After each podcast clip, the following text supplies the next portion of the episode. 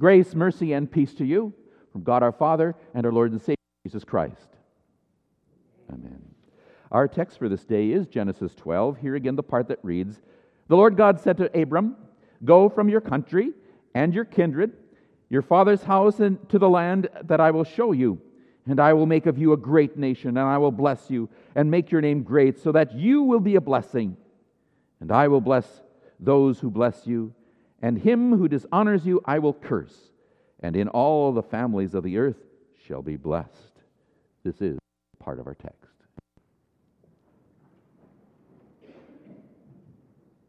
The North Dakota District Committee sat around a large table.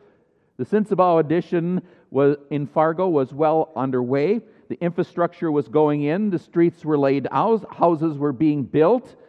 Plans for a new mission church were being made, which would become Crosspoint Lutheran Church. Bill asked the group, Now what should we do? And Herb responded, Buy more land. What's the big deal about the land? Whether you are a developer or a farmer, it's all about the land. From the land comes blessing. People pay to build houses, to live in them, and to raise families, and the developer profits. The city profits, and families are blessed. Farmers buy land, they plant the seed, they grow, excuse me, the grain grows and ripens, it's harvested and sold. The farmer profits, and people are blessed with food. It's all about the land. It is also true for the land that present day Israelis and Palestinians occupy, the areas where Jews and Muslims and Christians claim, and they are hotly contested, and over which wars are fought. It's about the land. Do you want to see what happens with families after the parents die and there's land or houses involved?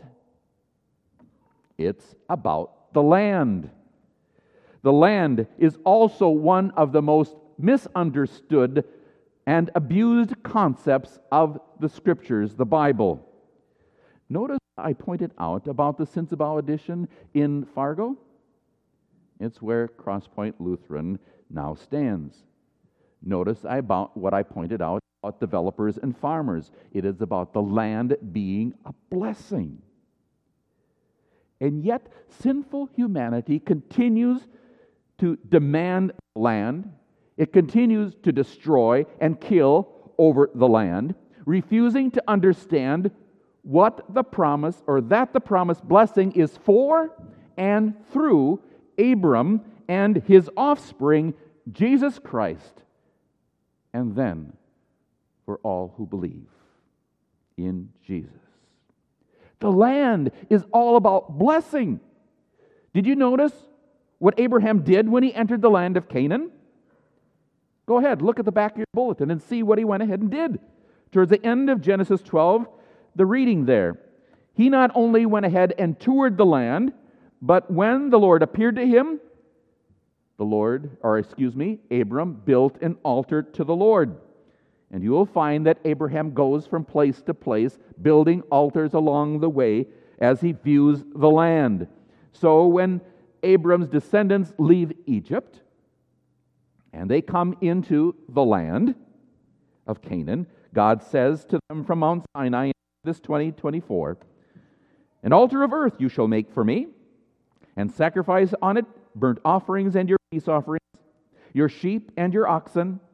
In every place where I cause my name to be remembered, I will come to you and bless you.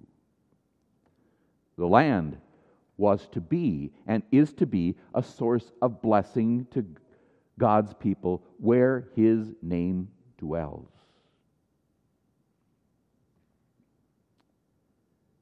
The specific place where God would have his name dwell.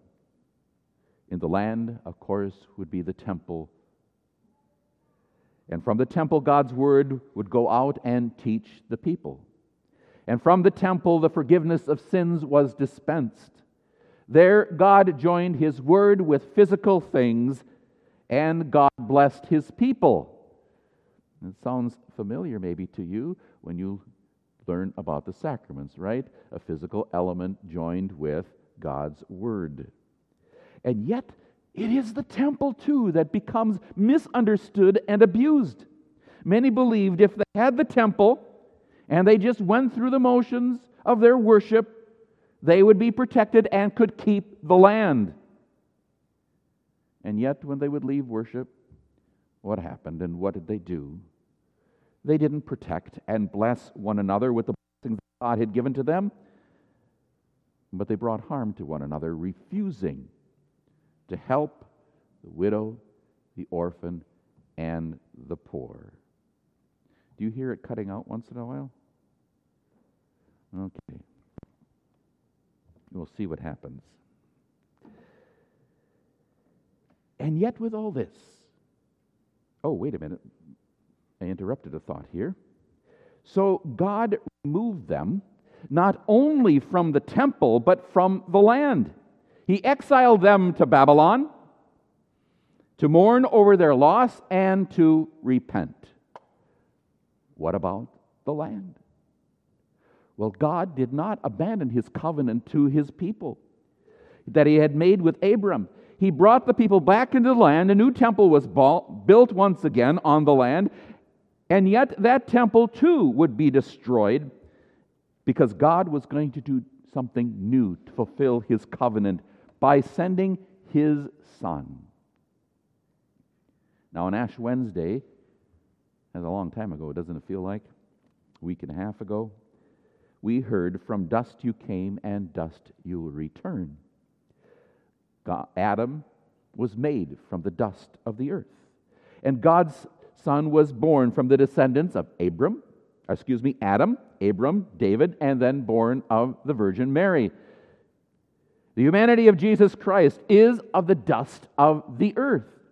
Now he is the new land from which God dwells and has placed his name. His body is the new temple in which God dwells. As you read from John chapter 2 verse 29. And they understood that he was speaking about the temple of his body. Jesus is the new temple in the land, which the people, even his own people, sought to destroy and crucify. And by their hand, the blood of Jesus is sacrificed on the altar of his body, and his body is where God has placed his name and dwells. In Jesus, the Lord's name is remembered, and the Lord comes to bless us. Jesus is the down payment for the land. Jesus is the land from which we believe and are blessed. He is our new land where God dwells, and in Him we receive every spiritual blessing, as we read in 1 Corinthians.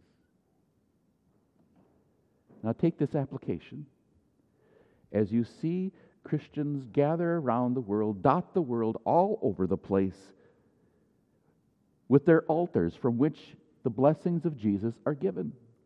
By faith, we have this land.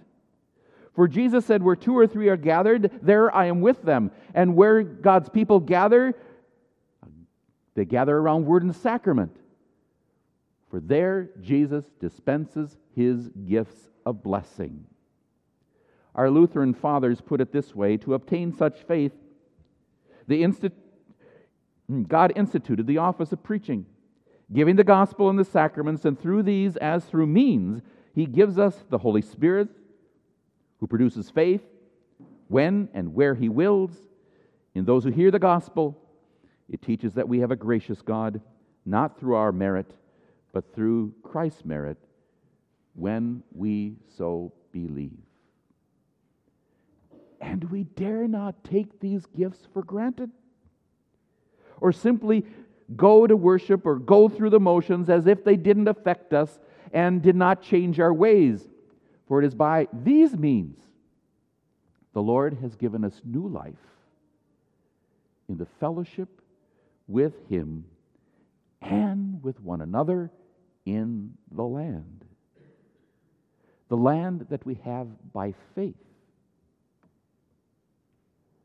And like the children of Israel, we too can be removed from these means. And perhaps we would repent while there is still time. But the covenant with Abraham over the land is still true. He and his descendants would receive the land by grace through faith. When Abraham died, do you know how much of the land he owned? A burial plot. Enough to bury his wife, Sarah. But that plot was not by grace. He bought it, he paid for it. But the Lord had not yet given it to him and his descendants. So also, we too will be given burials, right? And most likely it'll be the burial plot that we bought. Yet we do not possess the land that God promised us. Remember the land that the Lord will give us, it is by grace through faith.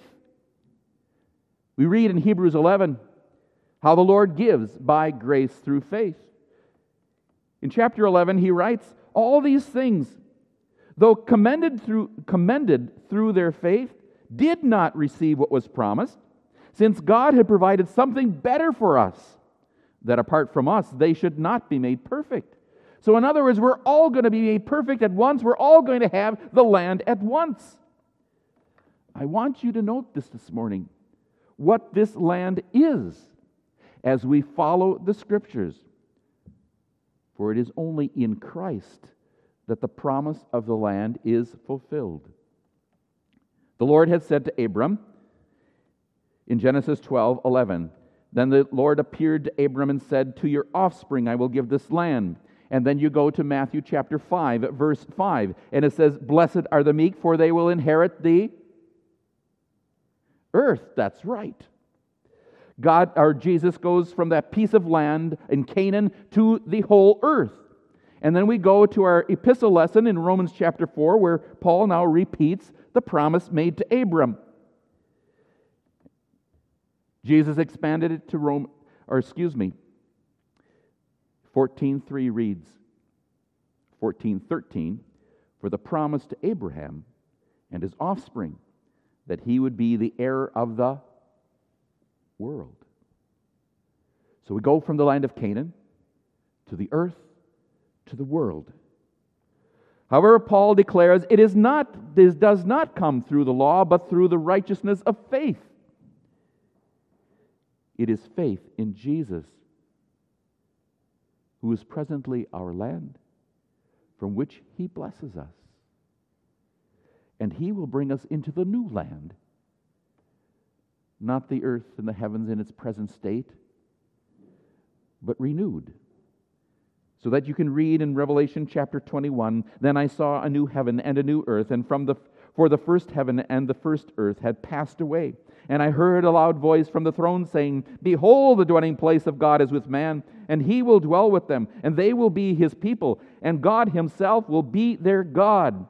So when we approach this altar this morning, and I say to you, Welcome to the mountain of the Lord, remember that you are in and are receiving the land the Lord has promised to you by faith. The land is where the Lord will and is dispensing his gifts. The land is where Jesus is. For from the cross, Jesus dispenses his gifts through the word and sacrament, and there we offered the forgiveness of sins, and where forgiveness of sins is offered, there is life and there is salvation. And in Jesus, we are made Abram's descendants and will inherit the world. Through Jesus, by grace, through faith, we enter the new land. And until then, He has placed His name on you to be a blessing to those whom you come in contact with. Amen.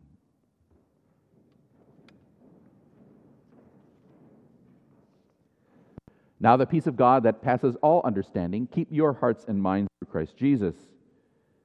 Amen.